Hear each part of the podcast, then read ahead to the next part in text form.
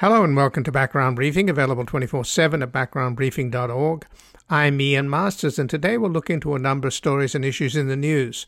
We'll begin with last night's State of the Union speech by Biden that was unapologetically pro worker and unflinchingly anti corporate profiteering as he called for a blue collar blueprint to rebuild America. Joining us is Robert Johnson, the Executive Director of the Institute for New Economic Thinking. He was chief economist of the United States Senate Banking Committee and the U.S. Senate Budget Committee.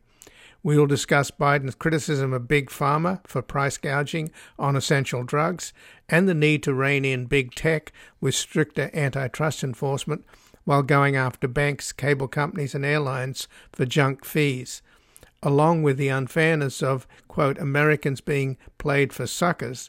Biden also went after our unfair tax system, pointing out that, quote, no billionaire should pay a lower tax rate than a schoolteacher or a firefighter. Then, with tensions rising between the United States and China and the absence of a diplomatic dialogue following Secretary of State Blinken's cancellation of talks with Chinese leaders over the balloon incident, we will speak with Ambassador Chas Freeman, a visiting scholar at Brown University's Watson Institute for International and Public Affairs. He was Assistant Secretary of Defense for International Security Affairs from 1993 to 1994, earning the highest public service awards of the Department of Defense for his role in re-establishing defense and military relations with China. The former director for Chinese affairs at the United States Department of State, he was the principal American interpreter during President Nixon's path-breaking visit to China in 1972, and we will discuss his article at the American Academy of Diplomacy US China policy, a case of self harm. Then finally, with Turkey's authoritarian leader Erdogan shutting down social media sites to blunt criticism of his slow response to the catastrophic earthquakes, we'll speak with Henri Barkey, professor of international relations at Lehigh University in Pennsylvania, and a senior fellow for Middle East Studies at the Council on Foreign Relations. He served as a member of the U.S. State Department's policy planning staff working primarily on the Middle East and Eastern Mediterranean and intelligence, and authored, co-authored and edited five books, among them Turkey's Kurdish Question with Graham Fuller and Reluctant Neighbor, Turkey's Role in the Middle East. We will discuss his article at Foreign Affairs, Turkey's Turning Point, What Will Erdogan Do to Stay in Power? And joining us now is Robert Johnson, the Executive Director of the Institute for New Economic Thinking. He was the Chief Economist of the U.S. Senate Banking Committee and the U.S. Senate Budget Committee. Welcome to Background Briefing, Robert Johnson. Pleasure to be here with you. Well, thanks for joining us, Rob. And President Biden's State of the Union last night struck me as probably the most pro worker, anti corporate speech I've ever heard from a U.S. politician, let alone a U.S. president. How did it strike you? I thought it was the most impressive State of the Union address that I have uh, listened to or listened to recordings of in my entire life. I thought that President Biden, I don't think he was necessarily anti corporate. I think he was anti unsustainable policies favoring corporations he talked about taxes. He talked about energy prices. He talked about drug prices, and particularly how they affect elders. He talked about assault weapon bans. He talked. He did talk about taxes on the wealthy and taxes on corporations when they were paying zero. If you want to say that's anti-corporate, you got to justify why zero is the right number for those very deep-pocketed segments of our society. He talked about the burdens on police. He talked about the accountability that police must, how would I say, accept to do their role properly. He talked about the importance of sustaining Social Security and Medicare. He advocated for a, uh, how do we say, reinstatement of Roe versus Wade, which is not really an economic issue. He did talk about what I will call the rebuilding from deglobalization that will create more jobs, create more manufacturing. And he talked about education policies that are required to make the American workforce what you might call it the cutting edge of competitiveness in a world economy. All of these things feel like a vision of leadership about proper sustainable balance in a society. They don't strike me as anti one thing or pro another thing, other than to restore the imbalances to a place where we're all proud to be Americans. Well, in calling for a blue collar blueprint to rebuild America, um, there's no question that he criticized Big Pharma. In fact, Big Pharma in itself is a pejorative. He was quite specific about them gouging prices for drugs. He singled out insulin and gave examples of the yes. outrageous profits that they're raking in.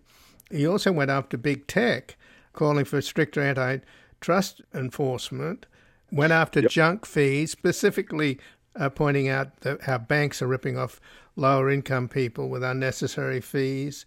Mm-hmm. He also talked about gouging cable bills. And actually, I recall when I changed a cable from a really bad cable service to a not you know, not much better cable service, I got a four hundred dollar bill for crappy service, and he he mentioned that uh, even concert tickets, airline fees, all these hidden corporate fees. And he culminated it by saying Americans are tired of being played for suckers.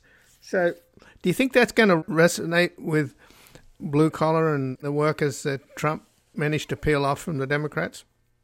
I think it will resonate very powerfully.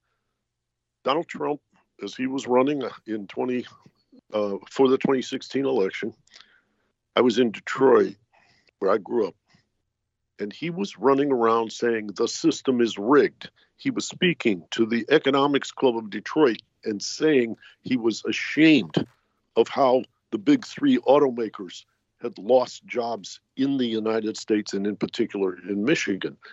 And a lot of these people, regardless of race or gender, said this guy is calling out what's out of balance and what's wrong, and they migrated toward him.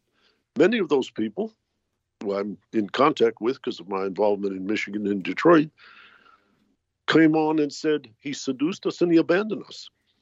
And as Biden pointed out, the rise in the national debt of almost 25% under those four years, which, by the way, for the most part, preceded the onset of the pandemic. Uh, how would I say? people are calling things out when they're out of balance. Trump did some to energize the what might call disaffected. I remember watching him at a panel in 2015 in Florida. On I was watching on television, and he basically said everybody was cheering for Jeb Bush and booing him, in part because Jeb Bush was a great governor. But he said also in part because the people in this audience are the donors and that's who we have to take on because the donors are how would i say distorting our society for themselves they're buying policy and people went berserk all over in both parties when he said that when was the last time somebody took on the republican national committee when they were running for the republican nomination so there was a wake up call in Trump, and there was a wake up call, I guess I would say, uh, shocking when he appeared to seduce and abandon those people he mobilized. But I felt Biden came with a very, very healthy perspective of where and how things are out of balance and put it put a vision of what leadership should look like for the next four years. Well, the booing that took place from from the Republicans and Marjorie Taylor Greene screaming out, you liar, etc.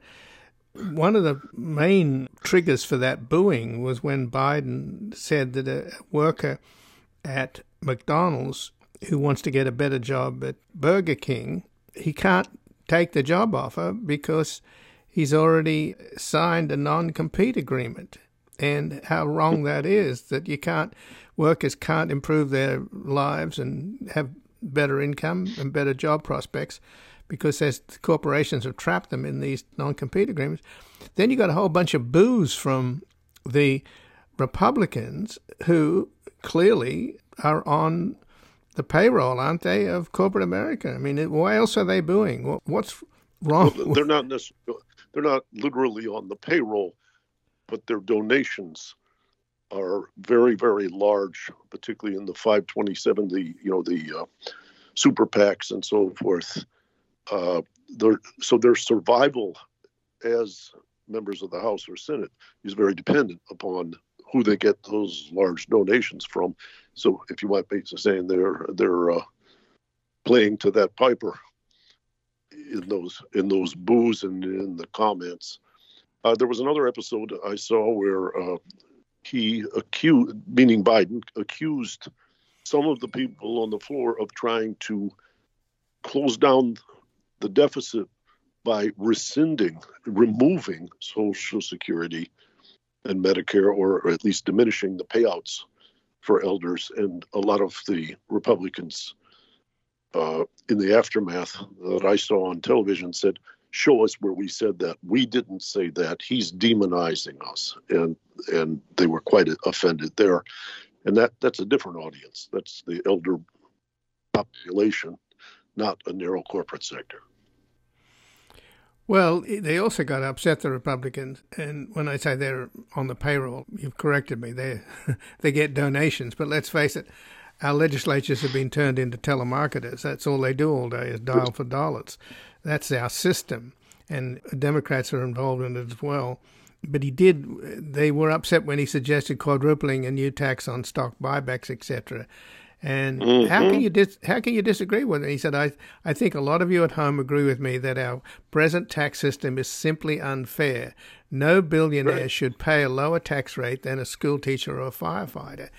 That surely has to resonate." Oh yeah, absolutely.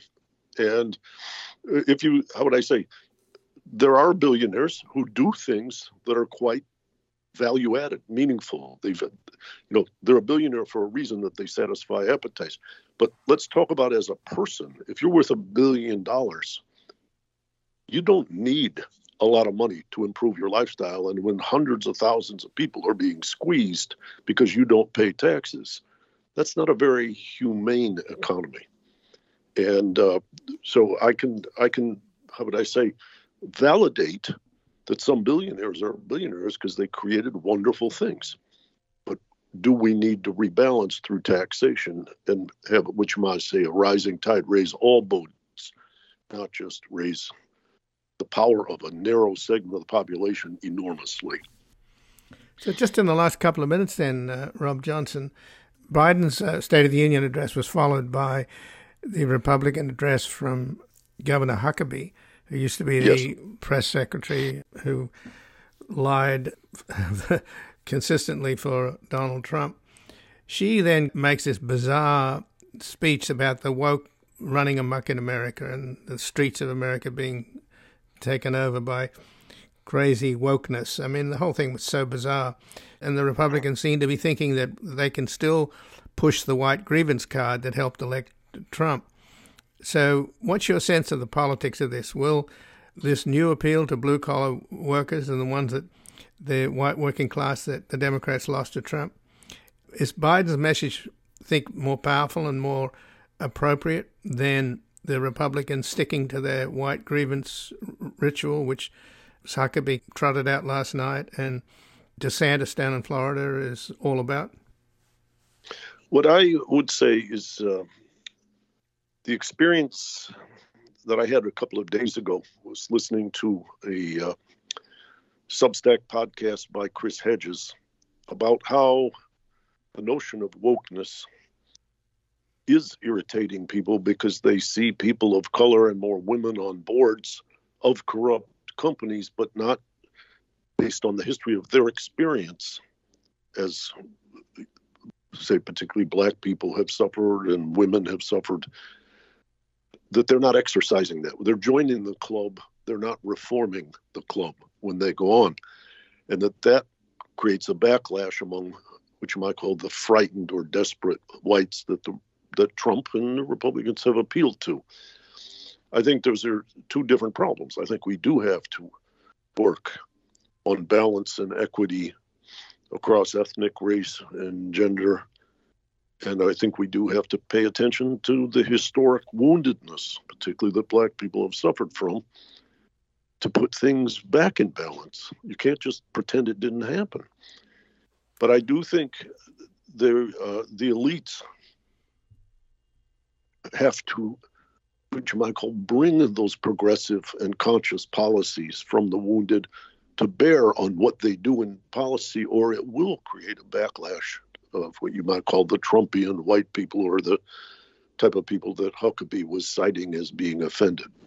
But I don't think that's where I don't think that's where Biden was. I don't think he was uh, playing only race or gender discrimination. He was talking much more structurally across the whole horizon of where things are out of balance in, in creating a vision for where to go and what he will resist. Well, I agree that uh, it's much more powerful to talk to working class voters about you know their wallets as opposed to the culture wars. And uh, this looks like he's laying the groundwork for the 2024 campaign. And there are people like Sherrod Brown and others that are quite vulnerable. And I think this new messaging is going to help don't you just in the last minute I think that he is becoming what I will call the next North Star and that people can rally around that and that has a lot to do with broad-based prosperity and correcting the capacity for ex- excessive abuse and violations in the economics realm, in the health realm, in the education realm, and in law enforcement realm, and that people who rally around this constructive vision, what I call this new North Star, are going to thrive, in my view. It's the most honest presentation I've ever seen a president make about the nature of where we are and what we got to do to correct it but when the media depends on money, we need people like you to illuminate what's really going on. When donations matter and politicians' survival depend on money, we're not going to get as good a policies as we should, even with a visionary. And our university experts, who are what you might call funded by endowments that come from the wealthy, are not going to necessarily illuminate things that an expert for the public good would do. We've got to reduce the role of money in governance. You embed a capitalism in a democracy to create moral legitimacy, but you can't have a market for those democratic apparatus or it destroys the whole thing. Well, Robert Johnson, I thank you so much for joining us here today. It's my pleasure, and uh, keep up the good work. I'm uh, well, thank you, Rob. Big fan of all the things that you uh, have created and continue to strive to create for this country and for the world. Thank you, Robin. Again, I've been speaking with Robert Johnson, the Executive Director of the Institute for New Economic Thinking. He was the Chief Economist of the U.S. Senate Banking Committee and the U.S. Senate Budget Committee. We can take a brief station break. We're looking into rising tensions between the U.S. and China and the absence of a diplomatic dialogue and the extent to which U.S. policy towards China is a case of self harm. Tear our union down, but our union's gonna break them slavery chains. And our union's gonna break them slavery chains.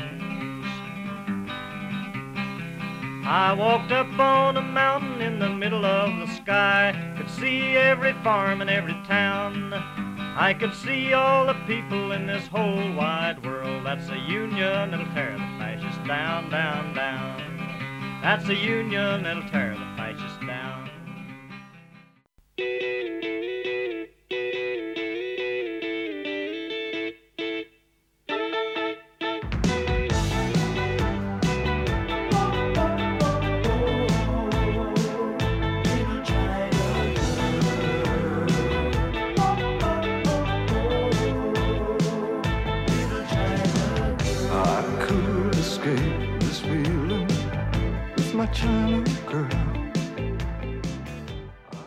Welcome back. I'm Ian Masters, and this is Background Briefing, available 24 7 at backgroundbriefing.org. And joining us now is Ambassador Chas Freeman, a visiting scholar at Brown University's Watson Institute for International and Public Affairs. He was Assistant Secretary of Defense for International Security Affairs from 1993 to 1994, earning the highest public service awards of the Department of Defense for his roles in designating a NATO centered post Cold War European security system and in re establishing defense and military relations with China. He has also served as U.S. ambassador to Saudi Arabia and as deputy chief of mission and charge d'affaires in the American embassies in both Bangkok and Beijing. The former director for Chinese affairs at the U.S. Department of State, he was the principal American interpreter during President Nixon's path breaking visit to China in 1972. And he has an article at the American Academy of Diplomacy U.S. China Policy, a Case of Self Harm. Welcome to Background Briefing, Ambassador Chas Freeman. Glad to be back. Well, thanks for joining us. And the president, in his State of the Union last night, said we seek competition, not conflict with China. However, Chinese Foreign Ministry spokespeople are quite angry, and they felt that China was smeared in this speech. What was your reaction? Well, I think competition is, in fact, a euphemism for um, something more than rivalry and adversarial antagonism uh, that colors the entire relationship and makes it very difficult for the two sides to talk to each other. Well, what your sense is that the relationship is spiraling into a dangerous territory. Just to sort of paraphrase what you spoke to the American Academy of Diplomacy on uh, Tuesday. Uh, yes, there's been a, a, a, constant and very dangerous deterioration in the relationship that results from many factors. Um, if you read the American press, you would imagine it was all uh, China's fault, and indeed the Chinese have uh, been much more assertive and uh, reactive to events than uh, in, now than they were in the past. Uh, but the basic problem is that the understandings that um, enabled the relationship to flourish for 50 years, uh, that enabled the Taiwan issue to be set aside uh, by the Chinese as something non urgent that they could deal with in due course in, um, in crafting a peaceful resolution. All these understandings have decayed or been set aside, uh, and we're now left with a purely military confrontation. And this is the cause of the hostility. And does the ascendancy of Xi Jinping have anything to do with this? I mean, who who's largely driving what you describe as an increasingly ruinous policy? Is it the new leadership, the more bellicose nationalistic leadership, or is it the American military industrial complex looking for a new enemy? Um, I think the new leadership in China uh, reflects the fact that China now has the ability to punch back. Uh, for many years, it was weak and vulnerable. It lacked wealth and power. Um, and therefore, it was a, in a very passive defensive mode. That is no longer the case. If uh, a country insults the Chinese, if, uh, if uh, it appears to menace China, China will take counteraction. So that is indeed part of it. Another part of it is, as you suggested, um, that China's become the cure to what I call enemy deprivation syndrome, which is the uh, confusion you feel when you've lost your enemy. Um, we lost our enemy about 30 years ago when the Soviet Union uh, irresponsibly collapsed and uh, left us uh, with no clear foe to concentrate on. Uh, China has emerged uh, after a mo- after a couple of uh, uh, decades of focus on Islamist terrorists as the enemy of choice. After all, uh, China is a very now a very scientifically and technologically advanced society, uh, and uh, it's the kind of society you might want to use an F-22 against. Whereas bearded men in caves in Waziristan are unreachable by high tech weaponry like that. And so China is, uh, yes, the enemy of choice. But if there were a military confrontation, it would seem to me that China could do massive damage to the U.S. fleets and military deployed in the neighborhood now, where we've made a deal with, with the Philippines Spaces, not bases. I'm not sure what that means. But has anybody really gamed out what a conventional war would, would be like if the U.S. and China came to clash over Taiwan? There have been many, many war games, um, both classified and unclassified.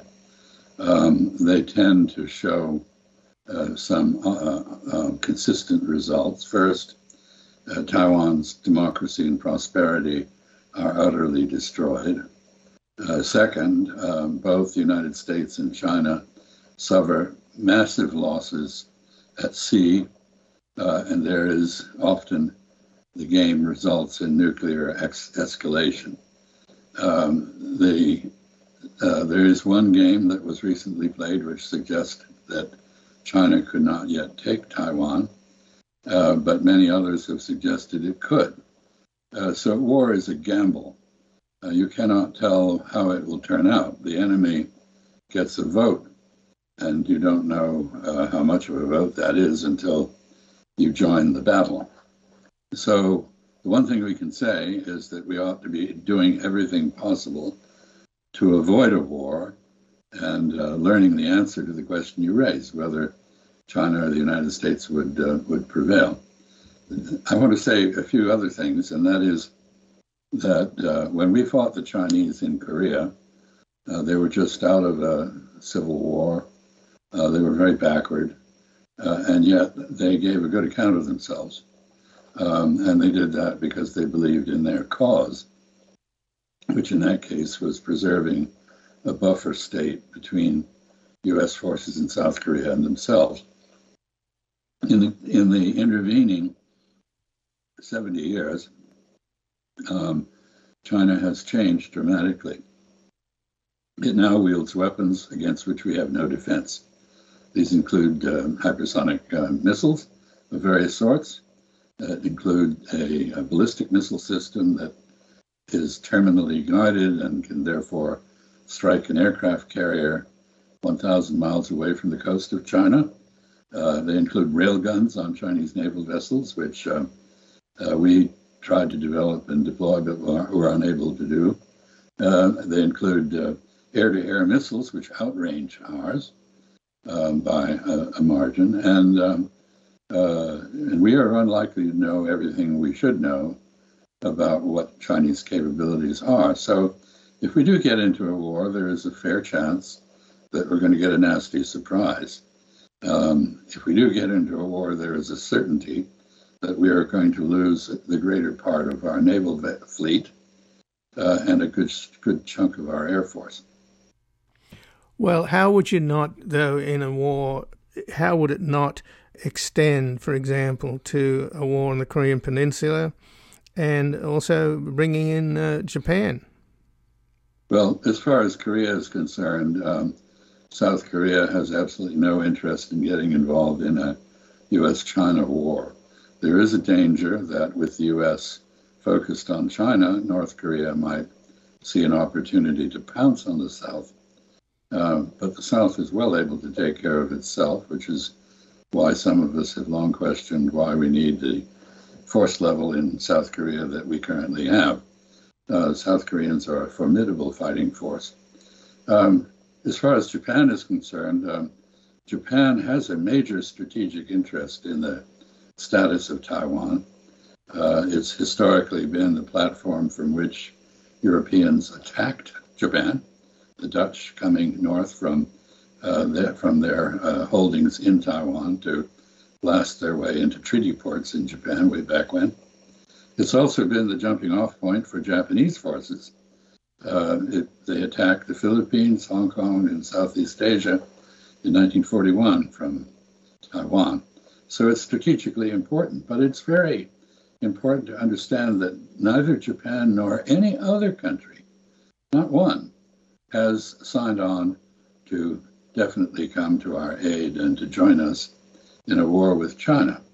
Everybody wants no war with China, and that is why the cancellation of the Blinken visit to Beijing is so tragic, uh, because without the kind of communication he might have begun. We cannot manage the relationship. And that's what the world wants us to do. They don't want us to go to war with China. They want us to manage it, manage our relationship in such a way that they can benefit from continued peace and greater prosperity. So the trigger, of course, for Blinken cancelling the visit was this balloon, which was certainly overplayed by the media here. But what's your understanding of who authorized it on the Chinese side? Was it in any way a provocation in order to have the result, which which is what happened, uh, the cancellation of this diplomatic mission? Well, I don't know. I, I believe it probably was the uh, Chinese uh, Meteorological Agency, which is the Weather Bureau. Uh, I wouldn't doubt for a minute that other agencies in China, including the military, might have put instruments onto it uh, to collect things beyond uh, information about the weather. Um, but what I do, so I don't really know. I do know one thing, and that is it was not deliberate. Um, and uh, if you may recall, I'm speaking to you from New England uh, we just had a polar vortex. Uh, this was a shift in the Gulf in the jet stream that propelled the balloon with 275 mile per hour winds south uh, and ended up over uh, Idaho and Montana. Um, and uh, there was no way that anyone could foresee this. And even if the balloon had uh, propellers of some sort, there's no way that they could have resisted a wind of this force. So I think this was a surprise not only to our, our own military, who said so, but to the Chinese as well. Um, now, the Chinese should have uh, picked up the phone and told us that they'd lost control of their balloon and it was headed toward us. Uh, but this goes back to the, the fact that we're not communicating effectively anymore. Uh, that kind of, kind of call might have happened once. Um, it's unlikely when we're uh, at daggers drawn. Well, it's certainly not helpful when a U.S. general recently made the statement that a war with China in a couple of years was possible, if not inevitable. I mean, he hasn't been disciplined, has he? Not to my knowledge, but I would say there's a great problem now with message discipline in Washington. Uh, the military seem more and more inclined to offer policy uh, uh, uh, recommendations and to make predictions, which it's really not their province to make in public. Um, and so uh, I think the Biden administration needs to have a good hard look at civilian control of the military.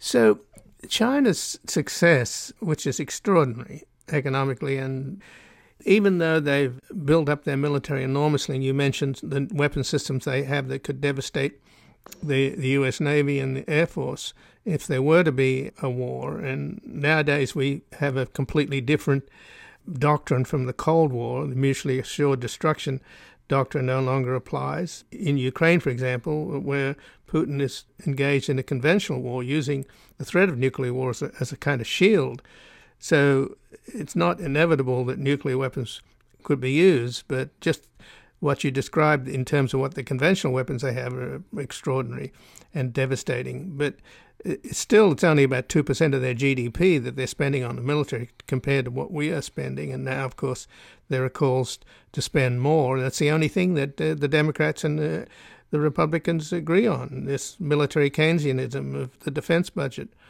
But to explain or to understand China's rise and success, has it something to do with the fact that they have planning? You know, everything is so short sighted and short term here in the United States, both in, in the business world and in the political world. And my understanding of Chinese leadership and the top cadres is they're, they're largely engineers, whereas our political leadership is largely populated by lawyers and engineers solve problems and lawyers create problems. Well, I suppose that's true. Um, it's certainly the case that the Chinese leadership tends to be largely drawn uh, from the ranks of people, technocrats, really, people who are competent engineers, scientists, mathematicians, and the like. Xi Jinping, by the way, although he has a degree from Tsinghua, the premier engineering school in China, they're China's MIT, if you will, um, uh, took a PhD in ideology. So he is an exception. Uh, but um, yes, uh, the Chinese have very successfully uh, developed a form of industrial policy uh, that uh, we used to have. You know, the, the railroads were built as a result of benefits that the federal government conferred on um, on the railroads. Um, the aerospace industry was built because the post office um, issued an airmail stamp before there were planes to fly mail, and thereby set off a race to provide uh, airmail service. Um, the DARPA, the Defense Advanced Research Projects Agency, has been a major force in the planning and development of, of new technology in the U.S. China's developed something a little more, a little different, and perhaps more effective than that. Essentially, uh, they issue an order that says uh, to the banks, um, you should give preferential lending to projects which have the following characteristics. And then, but they don't tell anybody how to develop those projects. They basically incentivize the private sector and state enterprises, which are profit seeking, just like the private sector, to come forward with ideas and, and to get money uh, to implement them. So they are following very much uh, the model that uh, Deng Xiaoping once uh, described as crossing the river by feeling the stones. Um, they put something valuable on the other side of the river and wait for people to come and get it. And this uh, mobilization strategy, if you will, for uh, for industrial development um, is now being applied in the Belt and Road Initiative throughout Eurasia. And it's been formidably successful. So successful that one of the Biden administration's great boasts is that it has adopted industrial policies uh, to uh, rebuild the semiconductor industry in the United States, for example. Which he, of course, mentioned in his State of the Union uh, speech last night. So, just in closing, then, Ambassador Freeman, obviously, I hope we're not in a guns of August situation with China, but as we've discussed, there are you know powerful forces in this country that are searching for an enemy, and they've found one in China, and diplomacy has been set back with the cancellation of Blinken's visit. What do you hope for in terms of a change here, and what could bring about such a change? Well, I hope the Chinese continue to maintain an open door with the light on in the event that we do want to come and try to work out a new modus vivendi. Um, but the obstacles to our doing so are domestic political obstacles. The political polarization that has put our governing institutions into gridlock, um, the uh, difficulty that we have communicating across party lines generally, uh, to the point where families are now divided along uh, party lines. Uh, the development of uh, media, which provide a primitive version of virtual reality as opposed to a direct view of what's really out there, um, so that we misperceive the world to a great extent, um, since it's oversimplified and and um, presented in terms that the people who present it hope the average Joe can understand.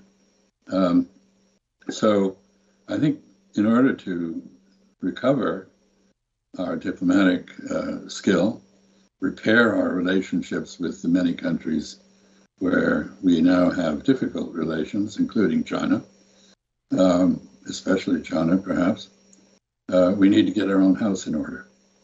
Um, and the question whether we can do that is something that only the American people can answer. Uh, we have domestic problems that are acute. Uh, we don't agree about our past or our future anymore, and we have different perceptions of the present. We need to reforge some sort of national unity and some sort of, of common purpose, and we need desperately to engage in domestic reform. And the last thing we need is a war with China. It would be devastating to us, to the Chinese, and possibly to the Japanese if they got it dragged in, uh, and it would certainly be fatal to Taiwan. Well, Ambassador Freeman, I thank you so much for joining us here today. My pleasure. And again, I'm speaking with Ambassador Chas Freeman, who's a visiting scholar at Brown University's Watson Institute for International and Public Affairs. He was Assistant Secretary of Defense for International Security Affairs, earning the highest public service awards of the Department of Defense for his roles in designating a NATO centered post Cold War European security system and in re establishing defense and military relations with China. He also served as U.S. Ambassador to Saudi Arabia and as Deputy Chief of Mission and Charge d'Affaires in the American embassies in both Bangkok and Beijing. And he's the former Director of Chinese Affairs at the United States Department of State, and he was the principal American interpreter during President Nixon's path-breaking visit to China in 1972. And he has an article at the American Academy of Diplomacy U.S. China policy, a case of self harm. We're going to take a brief station break and back looking into what Turkey's authoritarian leader will do to stay in power as he shuts down social media sites to blunt criticism of his slow response to the catastrophic earthquakes.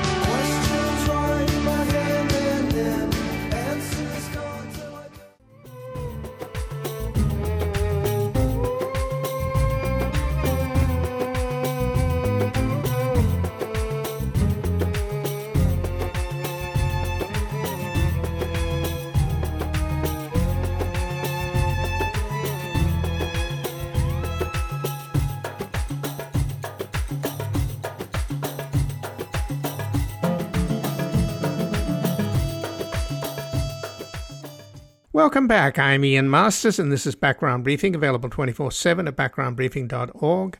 And joining us now is Henri Barkey, who's a professor of international relations at Lehigh University in Pennsylvania and a senior fellow for Middle East Studies at the Council on Foreign Relations. He served as a member of the United States State Department's policy planning staff, working primarily on the Middle East, the Eastern Mediterranean, and intelligence, and has co authored and edited five books, among them Turkey's Kurdish Question with Graham Fuller and Reluctant Neighbor Turkey's Role in the Middle East. And he has an article at Foreign Affairs Turkey's Turning Point What Will Erdogan Do to Stay in Power? Welcome to Background Briefing, Henri Barkey. Thank you.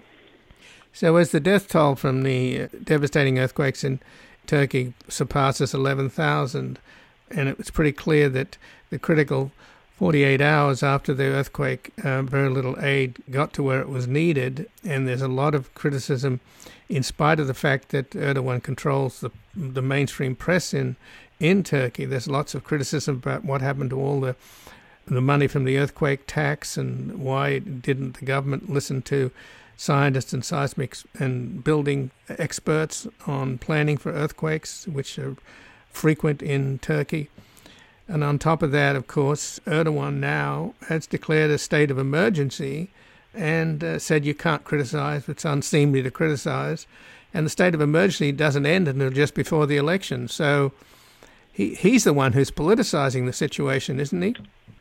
Well, look, historically speaking, in Turkey, all earthquake uh, tragedies have always been political because ultimately uh, people blame somebody, and in this particular case, given that Erdogan has been in power for 20 years, and uh, it's natural that people will blame the government because they expect the government a to quickly bring relief, and two to have made done a better job of inspecting buildings and ensure that they are compliant with um, uh, earthquake standards. So this is kind of problematic for Erdogan because uh, he has elections coming up, and these elections are very critical to him. And um, so he's now obviously repressing any type of criticism. You see that Twitter and TikTok now have been either slowed down uh, terribly or banned. It's not very clear. Um, and then pro government journalists, when they hear um, people criticizing the government either turn off the volume on the television uh, on, the recording machines or just walk away. And clearly, they're very, very sensitive. And you see that Erdogan is is he's usually very much in control of things, and this time he doesn't appear to be so. Um, he, he's really shocked by, by all of this, and hasn't figured out how to, to react to it.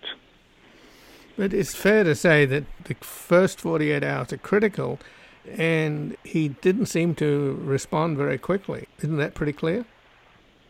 Yes, I mean he should have he should have come out, I guess, onto all the television networks and said uh, reassure people that aid is on its way, etc.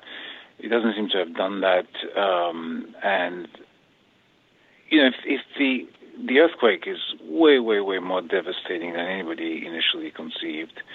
And uh, so I think Erdogan at the beginning may have thought this was going to be, shall we say, a smaller one and and containable in terms of political damage and even even uh, you know he could have worked it to his advantage, but not the scale of the disaster and unfortunately, I don't think we are anywhere near the final numbers in terms of uh, casualties. And of course, it's not clear whether the government will ever admit to the accurate numbers, but I think people from the region, from what you can hear and see, um, they are very, very much upset because in many places the leaf did not come for a long time. I mean, it took maybe 24 hours in some places. For example, in Hatay, that province which kind of juts into juts into Syria. So um, we'll see. I mean, this this is very very damaging to him. So, did he declare a state of emergency for political reasons? Do you think to extend it all the way up to the election? Well, it's three months. It just ends just before the elections. But the the look at some level, I think the, the Turkish government always declares states of emergency when there's a calamity like this. I think. I mean, I, I would need to go back and look at other.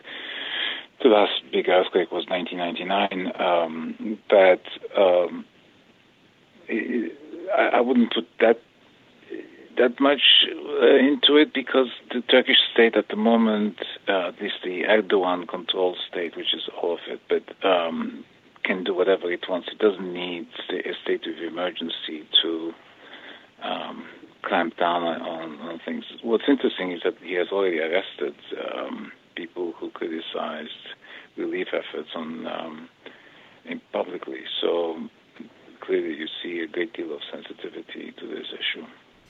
Well, your article on Foreign Affairs, Turkey's Turning Point, What Will Erdogan Do to Stay in Power, addresses a lot of uh, what's happening on the foreign policy front. The fact that Turkey is a member of NATO, yet Erdogan is completely on board with Putin. Uh, he's profiting from the war in Ukraine, even though, of course, his his son-in-law's selling, making a fortune selling drones to Ukraine.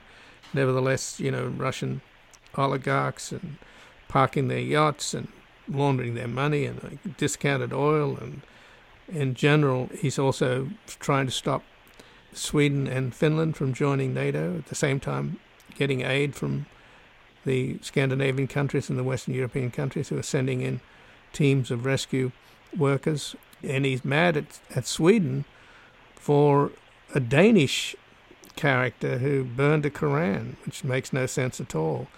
So, I mean, in terms of being a NATO ally, how can anybody take him seriously?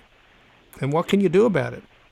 Well, I mean, you, raise a number of issues, some of which are related to each other. I mean, first of all, uh, in terms of Ukraine, um, the war in Ukraine, yes, he did. He's selling uh, drones, and look, the Turkish economy is in real bad shape, and he, given also the fact that he's going for for re-election, he's trying to do everything that we can to support support the economy. I mean, first of all, the Turkish economy got hit by the war like everybody else. I mean, prices of uh, some basic goods have gone up. Inflation is very high in Turkey. The oil prices impacted, obviously, the people at the, uh, the pump. And so all, there are serious costs to, to, uh, to Turkey but that other countries also have, have had to go through. But in addition, the Turks are very close to Russia in terms of the physical distance. So there's been other uh, they've paid they've had other problems uh, resulting from from the war, loss of trade, etc. So under the circumstances, what Erdogan has done is to play both sides, if you want, and and look, the Ukrainians have been kind of understanding, if you want, uh, of Erdogan's game because they realize that they need um, at least Turkey to be somewhat neutral. The, the United States is upset because it, where, where the Turks have gone a little bit too far is to help the Russian economy avoid sanctions, etc. Um, but you know, Turkey is also uh, needs Putin's approval to for a whole variety of things, and and if Putin were to clamp down on, let's say, Russian tourists going to Turkey or buying uh, or selling oil, although that probably is unlikely, um, but he can do other damage to economically to Turkey, uh, but also in Syria, the Turks need um, the Russians because the Russians are one of the most important players on, on, on the ground given their relationship with Syria. So the United States is will tolerate certain things, but not everything, and that's why they sent, uh, I think, an undersecretary from the Treasury Department the other day to Ankara to essentially work with the Turks to see how can how can they be convinced to reduce the economic um, backdoor support for, for Russia.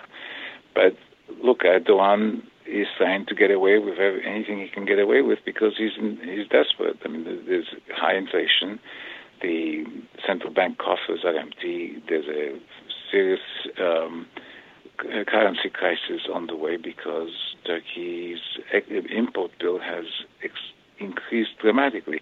Turkish exports are doing very well. Turkish exports are, are increasing um, a great deal, but because of the cost of energy going up, and Turkey imports most of its energy, their import bill uh, has shot up, and the current account deficit has been also increasing.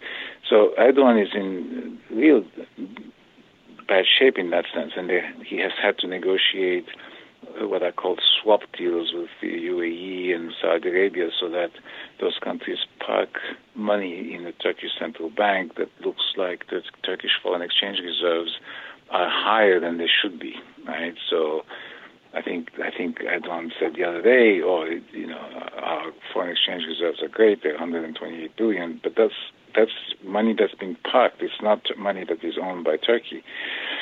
So, um, so you know, he's trying to survive. I mean, look, especially in election year, he's trying to survive.